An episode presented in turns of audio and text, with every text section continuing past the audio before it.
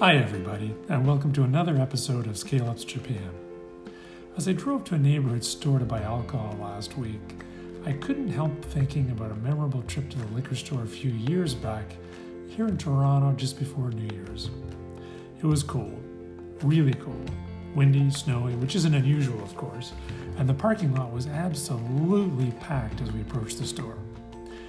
As I looked over, my wife had a strange look on her face. Why are we stopping here? she asked. Because you said you wanted cognac, I answered back. Yes, I want cognac, but not cognac for drinking, cognac for cooking. Drink with it, cook with it, I don't care. Anyway, after a few minutes of this back and forth, we slowly figured out that cognac in English and konnyaku in Japanese are, well, just a little bit different. It was a classic he said, she said, two conflicting views that emerged to the same situation. Looking back, this is a fun memory, I guess, of the confusion that can happen across culture and language, but we obviously want to avoid in business. Let's assume for the moment that English is being used as the default language, which is probably going to be the case. And in that sense, you know, foreigners, we are truly spoiled. So we'll definitely have other episodes that delve into spoken communications more since it's so incredibly important. It's funny though, you know, we also often talk about English as being an easy language, but I suspect what we really mean is widely spoken, since there's nothing easy about it. There are so many different potential sources of confusion uh, that a, a non native English speaker faces, but let's just consider a few. They have to listen to a fast talker, especially if that person isn't a native English speaker either, so their pronunciation may be different. That's not easy. Relating to foreign words that also appear in Japanese but with a different pronunciation. Yes, like cognac and konnyaku. That's not easy.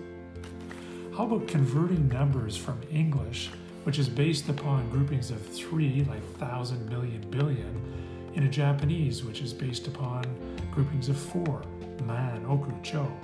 That is certainly not easy.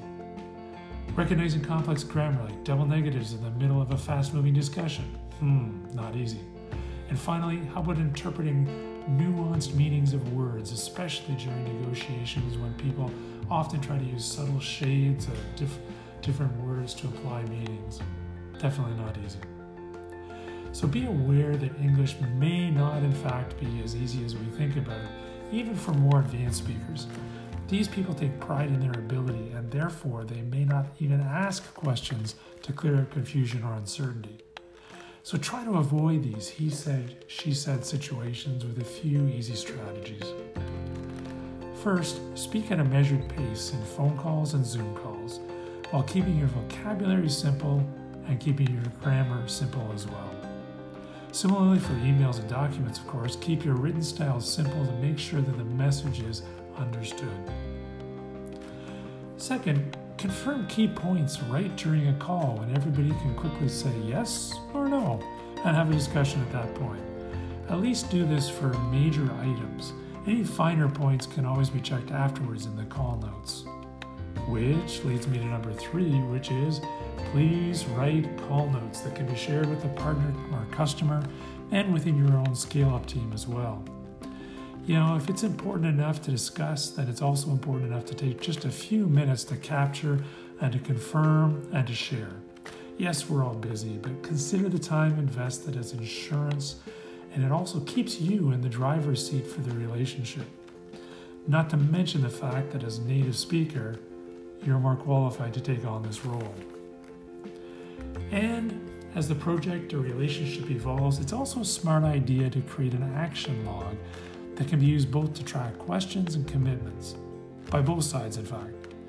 A simple uh, Excel sheet, rather, can work wonders in the early days, and then you can always consider using more sophisticated project tools or collaboration tools that may be required later on. So that's it. Remember that English is not as easy as it seems, but you can avoid the confusion by following these key strategies. And also remember to keep the broader team informed and try to avoid private text messages and emails. People may only scan messages that are directly relevant to them, but it's another insurance policy to catch misinterpretations, whether it's due to language or technical reasons or other possible sources as well. This is Paul Kilbank. Thanks for listening today, and please join me again tomorrow for another episode of Scale Ups Japan.